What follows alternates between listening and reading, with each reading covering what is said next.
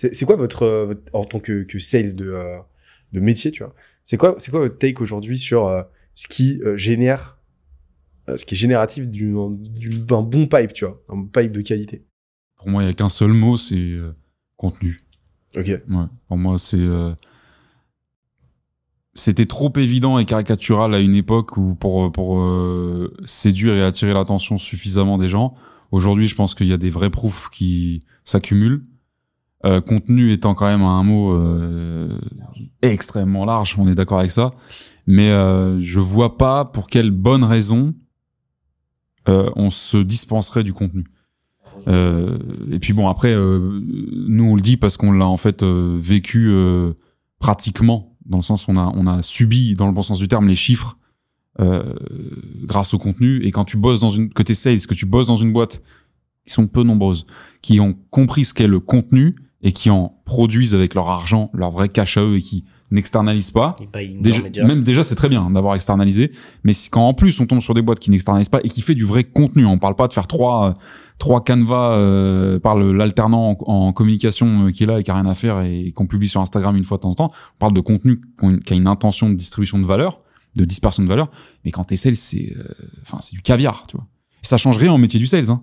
Le sales, il va juste, on va juste lui amener des, des, des prospects un peu plus, euh, Euh, touché, un peu plus mûr, un peu plus euh, séduit, un peu, tu vois ce que je veux dire? Mieux warmé, quoi. Exactement. Bien préchauffé, en match avec les valeurs, un travail de conviction du coup moindre et on focus du coup sur l'essentiel, le besoin. Ouais. Résultat plus facile. De, plus de levier d'échange, tu vois. Euh, on a des podcasts. Quand quelqu'un a regardé ne serait-ce qu'une heure d'une, de un de tes épisodes de podcast, tu peux parler deux jours de ça. Bon, c'est pas le but d'un rendez-vous de sales, mais rien que ça, ça fait une matière à discussion qui est autre que. Alors euh, mon B D R, il vous envoie un, un call d'email, vous allez trouver le, l'objet intéressant. Ouais, c'est. Enfin bref, tu vois ce que je veux dire. Le, le cheminement. Intro, est... c'est bien trouvé. Ouais, c'est, c'est cool. Hein. Non, mais voilà. Dans le contenu, euh, mais ça va au-delà de tout. Hein, ça va au-delà de, comme disait Massi tout à l'heure, euh, par rapport au, à la survie des boîtes. Mais pour moi, le contenu, c'est. Euh... Alors je vais partir un peu en couille deux secondes, mais. Allez go. J'aime faire des teasings. Ouais. Tu vois, aujourd'hui, on sait qu'Internet a shifté l'humanité totalement, la voie que prenait l'humanité, comme l'industrie a shifté, comme tous les mecs qui ont envie de, de look smart euh, disent l'I A, c'est pareil. Ok. Et ben, je pense que le content ouais, c'est... est un plus gros shift que l'I A pour l'humanité slash business. Dans le sens, euh, on est, on est quand même aujourd'hui, on dans est dans une civilisation ouais. économique. On est presque plus dans une civilisation autre que euh, économique, si tu regardes bien. Il y a étatique, tout ce que tu veux, machin, mais le, ce qui définit notre époque, ça reste quand même l'économie de notre civilisation. Tu remontes il y a six cents ans, l'économie était déjà là, mais il y avait aussi euh, tout un, tout un autre, tout plein d'autres théâtres euh, artistiques, euh, religieux, euh, comment on dit, euh, de conflits internationaux euh, différents. Aujourd'hui, il n'y a pas un pays où le business n'est pas le sujet central de est-ce que le pays va survivre ou mourir, entre guillemets. Et ce qui est ouf avec le content, c'est qu'il y a peu de gens qui ont l'air de comprendre à quel point tout se transforme autour du contenu. Ouais. Notre façon de vivre est en train de se transformer autour du contenu parce que c'est quelque chose qui, qui arrive à la fois dans le, dans le pro, dans le pro et dans le perso. Mais euh, je sais plus à qui, à qui je discutais de ça euh, l'autre jour, mais tu verras dans dix ans, quatre-vingt-dix pour cent de l'humanité active en termes de profession, dans les métiers euh, un peu digitaux, et cetera, aura été un micro de podcast. Même les gens les plus random des échelles de, de boîte, tout le monde aura été une fois interviewé dans un podcast, pas forcément un podcast euh, à haut niveau, mais le contenu, ça va devenir quelque chose d'habituel pour toutes les fonctions, et comme Internet l'est devenu, et cetera. Ce que je veux dire, c'est que les boîtes qui font pas de contenu, je sais pas si tu dis ça tout à l'heure, mais les boîtes qui font pas de contenu, c'est c'est comme renoncer à Internet alors que t'es une boîte où la, la, la majorité de ta clientèle va se retrouver sur Internet dans dix ans, tu vois. Le contenu, c'est juste distribuer et montrer. Et euh, donc je finis la digression là-dessus, mais c'est, je, je suis persuadé, mais ça l'histoire nous le dira, que c'est un shift aussi majeur que euh, des trucs hyper innovatifs au niveau tech comme l'I A. On aime bien euh, les trucs hyper innovatifs techniquement. Le contenu, il n'y a rien d'innovatif en termes d'innovant, pardon, en termes euh, techniques. Par contre, c'est de l'usage. C'est comment ça transforme la manière qu'on a de communiquer. Mais la révolution la plus sensée, c'est la révolution des usages, et pas la révolution technologique en général. C'est la plus long terme en général. Ouais. Une, et la une moins révolution fragile. Technologique se fait remplacer par une autre révolution technologique. Exactement. Une révolution d'usage ne se fait jamais remplacer. Et elle provoque d'autres évolutions d'ailleurs. Ouais. Ouais. Bah, la, ré- la révolution de l'I A euh, récemment, elle n'est pas technologique. Euh, la non. technologie, elle existait déjà. Bien sûr, elle a évolué. Exactement. C'est-à-dire que oui, tu as une, t'as une incrémentalement, tu as eu une progression d'une technologie, mais qui existait déjà. Les modèles existaient déjà. Exactement. Par contre, c'est une révolution d'usage, là, dans le cadre de l'I A. Totalement d'accord. Et philosophique aussi, selon moi. Parce que ça, Bien sûr. Parce que euh, ça, ça donne le pouvoir, tu vois, en ChatGPT, ça donne le pouvoir aux gens qui savent poser les bonnes questions. Là où avant, on était dans une, dans une, dans une civilisation de sachants, mmh. euh, où euh, avait le pouvoir celui qui, avait, qui possédait le savoir. Alors qu'aujourd'hui, celui qui a les questions, a les bonnes questions, a nécessairement plus de leverage, mmh. potentiellement, en tout cas, c'est ce qui s'ouvre là, euh, que quelqu'un qui a les connaissances. Et je trouve ça incroyable. Mais euh, en fait, ce que vous dites, c'est que le contenu, moi, je vois le marketing comme le triptyque, la rencontre entre quatre éléments. Euh, c'est euh, déjà euh, ton positionnement, donc euh, marché industrie, mmh. euh, ton branding, mmh. donc le, ton combat, tes valeurs, ce que tu véhicules, ce que tu incarnes et tout, voilà, euh, et ta distribution, donc te faire voir pour générer des opportunités, et cetera. Et en gros, ça va être le véhicule de tes deux autres assets, positionnement, branding, euh, servi par ton, euh, ta user research, donc ta connaissance marché. Voilà. Ouais. Euh, en fait, le contenu, si on regarde bien, c'est ce qui te permet d'activer le plus possible ces quatre assets. Exactement. Avec le plus fort effet de levier. Parce que tu vas pouvoir communiquer sur ton positionnement en t'adressant aux bonnes personnes et en le verbalisant. Idem pour ton branding. Mmh. Bah, communiquer sur tous tes brands, toutes tes brands d'assets, quoi. Et euh, derrière, ça te permet de générer visibilité, crédibilité et opportunité euh, d'un point de vue distribution. Ah, et justement. En plus, tu vas générer des interactions qui vont te permettre d'affiner ta connaissance marché. Et, euh, et donc, en fait, le contenu, pour moi, aujourd'hui, c'est un no-brainer. Ouais. C'est, euh, c'est juste indispensable. Et c'est marrant parce que, enfin, euh, euh, vous, aujourd'hui, vous préconisez, on parle d'inbound à outbound, euh, vous, vous préconisez un mix entre les deux ou est-ce que vous préconisez principalement euh, de l'inbound ou, euh... Moi... Je préconise aucune chose en principal par expérience. Ok. T'as des boîtes sales driven, t'as des boîtes marketing driven. C'est un mmh. marché qui décide. Arrêtons de vouloir croire qu'on décide, c'est toujours le marché qui gagne. Et donc, ce que je dirais, c'est le moins con dans tous. Je ne cherche pas d'être le plus intelligent, j'aime bien être le moins con. Et pour être le moins con, bah, faut tout tester. Et ensuite, tu identifies les patterns qui te montrent quel sera le driving de ta croissance, de ta boîte, de ta proposition de valeur, de ton branding, du système que tu as pu expliquer, qui est totalement le bon, et euh, voir qu'est-ce qui va driver cette croissance à plus fort potentiel sur certains aspects que sur d'autres. Tu as des boîtes comme partout, euh, si on rentre dans les SaaS, c'est sales driven. Certes, il y a du marketing auto, c'est sales driven, demande à Thibaut, il vous le dira. Tu as des boîtes qui sont euh, content driven, Théo, Koudak, bisous gros. Euh, tu as d'autres boîtes qui peuvent être product driven, recommandations, full organique, et cetera. Tout est assez variable, même si l'un dans l'autre, le jeu, c'est de trouver le meilleur équilibre possible et de pas mettre tous tes œufs dans le même panier. Et pour revenir à ça, moi, je suis plus all-bound que in-outbound. C'est comme marketing et sales. Il faut déciloter. Il faut tout déciloter. Le content sert l'outbound, l'outbound sert le content. Enfin, tout est uni, en fait. C'est pas des briques disloquées.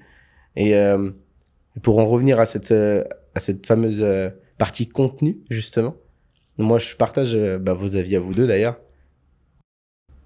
C'est quoi le marketing ? On revient d'abord à l'essentiel avant de rentrer dans la complexité et le ruissellement de tout ce qui va derrière. Autorité, crédibilité et se faire connaître. Basta. Le contenu, aujourd'hui, permet de te faire connaître, de créer ton autorité et ta crédibilité. Si t'en fais pas, t'es juste un, un peu plus con que les autres. Mmh. Donc, fais-le. Après, le niveau d'autorité, le niveau de crédibilité, le niveau de visibilité, ça, c'est, une, c'est un snowball effect. Il faut arrêter de se concentrer sur les effets « je veux tout, tout de suite ». Tout est long terme. Rien n'est court terme. Il y a des trucs qui arrivent sur du court terme. Il y a des boîtes, elles créent du contenu pendant six mois, elles ont zéro lead. Six mois après, elles explosent. Euh, et pourtant, elles ont drivé leur début de croissance par de la prospection. Et euh, on avance sur des sujets comme ça, naturels, qui vont permettre en fait tout simplement d'imbriquer à chaque moment de croissance et de cycle de vie d'une entreprise le bon format, en tout cas le format à prioriser. Et il y a un moment où ton marketing va commencer à fatiguer ton audience. Et tu devras être capable de te réinventer en utilisant d'autres canaux, en retravaillant ton branding, ton positionnement, et cetera. Chaque step de croissance, c'est un retravail de ton identité personnelle d'entreprise. Tu grossis, tu grandis, tu changes. On n'est jamais la même personne que hier. On est tous les jours différents. Maintenant, on va pas le faire quotidiennement, changement. Sinon, on perd en cohérence. Mais faut le faire assez souvent. Idéalement, tous les ans, être capable de reprendre de la hauteur sur sa thématique, sur son entreprise. La croissance, moi, que j'ai pu avoir avec Stratco euh, et qu'on a pu mettre en place avec Shaima, elle, elle est simple. On l'a drivée par du sales. parce que c'est notre cœur d'expertise et que ça va plus vite pour faire un go-to-market. Le marketing, c'est quand même un snowball effect, c'est quand même quelque chose de plus long terme. Bien sûr, on avait quand même créé du contenu, vous deux, vous le savez très bien, euh, et on était présents, mais c'était pas le, ce qui a drivé à notre croissance. Alors après, petit à petit, t'as l'organique qui se met, t'as des leads qui commencent à tomber, et cetera. Mais en fait, t'as des canaux long terme qui, qui ont pour but de remplacer sur le long terme, justement, ces canaux court terme qui peuvent être plus actionnables, comme la prospection, l'Ads, qui est très actionnable, ou euh, d'autres canaux multileviers. Et ton but d'entreprise, c'est de trouver le meilleur équilibre dans tout ça, et ce qui te permettra de générer le moins d'efforts possible demain et le plus de résultats possible. Une petite loi de Pareto du contenu, quoi, entre guillemets. Ok, donc il y a vraiment euh, quelque chose, ouais, quelque chose d'évolutif. Ouais. Ok. Mais je pense qu'il y a aucune boîte qui devrait se permettre de pas faire d'outbound, parce ah, que c'est interdit, ça. Si on regarde mathématiquement, enfin pas mathématiquement, mais si on essaie d'être rudimentaire dans le regard qu'on a là-dessus, sans sans parler de toutes les évolutions que notre époque connaît. Euh, faire que de l'inbound quand on est une boîte, c'est du suicide.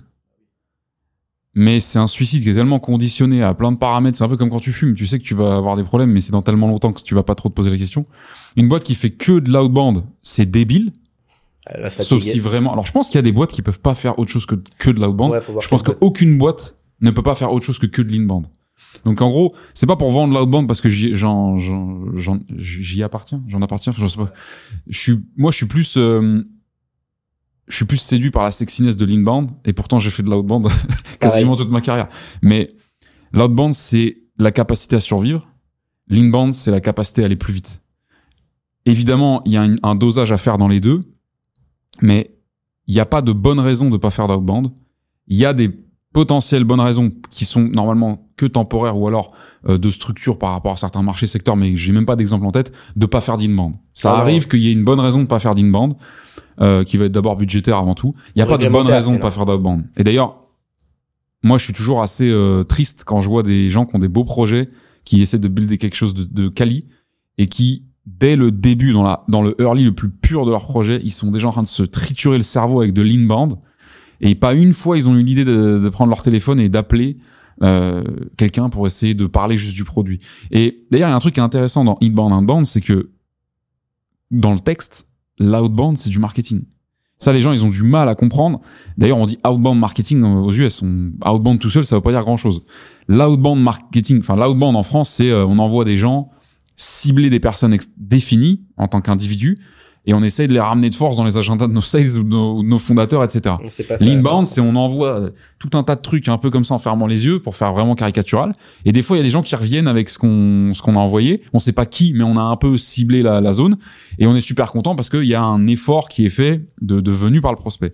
Mais en soi, les deux font la même chose. C'est de foutre des gens dans des agendas ou dans des, enfin, si vous closez un one shot ou sur des sites internet, et cetera. Le seul truc qu'il faut se dire, c'est que l'inbound, c'est très sexy parce que ça fait pas mal.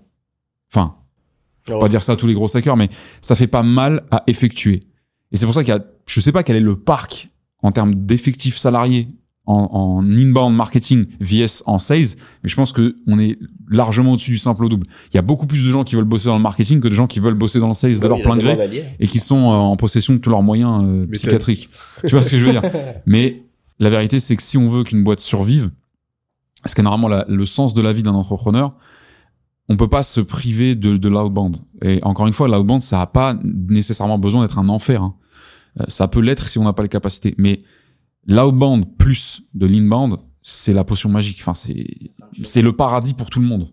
Comme il parlait tout à l'heure de cercle vertueux, l'inbound pour l'inbound, on peut très vite tomber dans des travers de, de, de, de suroptimisation, de surscale, de surdépenses qui sont pas forcément rentables à long terme. C'est pas juste parce qu'on rajoute des pièces que ça va toujours ramener plus d'argent, même si on en a qui ont touché des formules incroyables. Par contre, si on, on, on fait que augmenter la machine inbound et qu'on voit qu'en plus de grossir ce qu'elle ramène, elle permet à la machine outbound d'aller deux fois plus vite. La machine outbound, elle devient deux cents pour cent reconnaissante de la machine outbound. Elle devient même apporteur, apporteur d'infos, de valeurs, et cetera. Et le seul foutu but final, c'est d'avoir des gens dans des, dans des agendas. Euh, par contre, l'inbound closera jamais un rendez-vous. Il faut bien comprendre ça. Et l'outbound, c'est de là qu'est né... Euh... D'ailleurs, dans la plupart des boîtes américaines, on sépare le côté prospectif de la vente. C'est-à-dire qu'un sales, il fait pas, il fait pas de l'outbound, il fait, il fait du sales. Son métier, c'est d'aller dans un bureau avec un, un humain qu'on s'entend en face de lui et de le closer, entre guillemets. Donc, pour revenir sur, enfin, pour conclure là-dessus, pour ta question, je pense qu'aucune boîte, je répète, n'a de bonnes raisons de pas faire d'outbound, même les solopes, les solopreneurs. Tout, toutes les boîtes ne peuvent pas faire de l'inbound. Par contre, beaucoup de boîtes qui ne font pas de l'inbound ne le font pas pour la bonne raison. Elles le font par ignorance, elles le font par, euh, oui, par, par biais, euh, par croyance limitante ou quoi, ou elles le font pas, elles le font pas par flemme.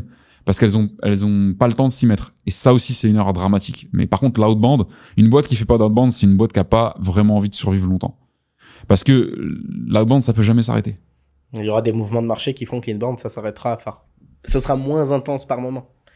Et pas être capable de pouvoir pallier à ces moments de décroissance. En fait, la croissance est assez structurelle. Si tu veux qu'elle soit le plus linéaire possible avec le moins d'oscillation, tu dois jouer avec le plus de canaux possible. Mmh. C'est comme de la diversification financière. Tu dois diversifier tes canaux d'acquisition.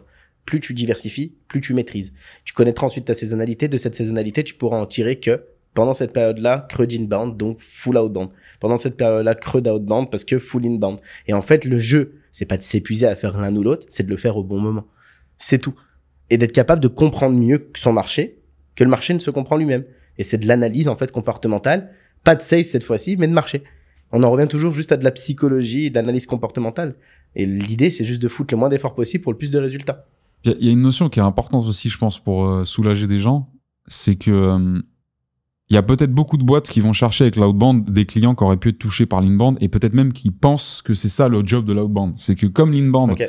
a vachement euh, généré de, d'effets, de, de conquêtes, de, de, de spread de valeur, et cetera, bah, on va aller accélérer un peu tout ça et on va aller chercher avec l'outbound les gens qui ont été arrosés par l'inbound. Je dis pas que c'est une erreur. Je dis juste qu'il y a des gens qui sont intouchables par l'inbound. Exactement. Pas par euh, volonté de se protéger dans des donjons, mais parce que euh, elles sont hors d'accès pour des raisons qui les concernent. L'outbound peut accéder à tout le monde, théoriquement, si on réfléchit et qu'on se pose. Tu choisis avec qui tu bosses, en fait. Voilà. Donc, en fait, les gens qui ont un peu une espèce de friction à faire cohabiter les deux, rien qu'en prenant cette équation de dire les deux ne peuvent pas atteindre les mêmes personnes, bah, si vous n'avez pas envie de les faire se superposer, ce qui serait d'ailleurs assez stupide de faire une pure superposition, ouais, voilà. mais il y aurait quand même un phénomène d'accélération, bah, vous pouvez totalement dire avec l'outbound on va chercher que les gens qu'on peut pas toucher avec l'inbound.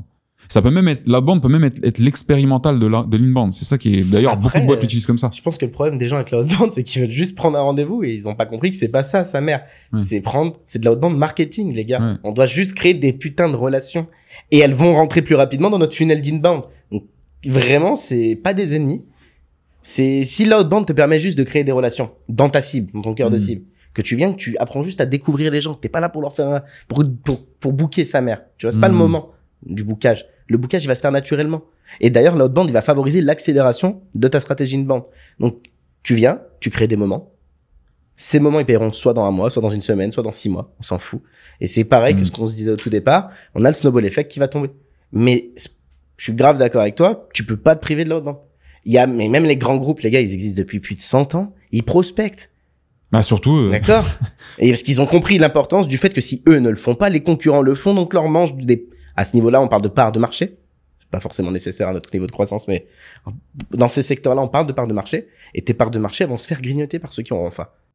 La seule différence fondamentale entre l'inbound et l'outbound, c'est que dans les deux cas, on va aller toucher des gens. Voilà. Mais dans l'inbound, on a une idée de qui on va toucher. Dans l'outbound, on sait qui on va toucher avant, mais par contre, on est beaucoup moins sûr d'y arriver. C'est une question de est-ce qu'on connaît le nom de la target ou pas. C'est vraiment, on est sur une target théorique en inbound et une target choisie en tant qu'état civil, tu vois, poste, on sait qui on va attaquer. C'est tout, c'est la seule diff. Sauf que le vecteur de l'outbound, c'est un vecteur humain. Donc, c'est ça qui crée la friction et la difficulté du métier. Si c'était des, des d'ailleurs, on va voir des dingueries arriver avec l'I A, mais si c'était des, des non-humains qui appliquaient le, les stratégies outbound, toutes les boîtes feraient de l'outbound toute la journée.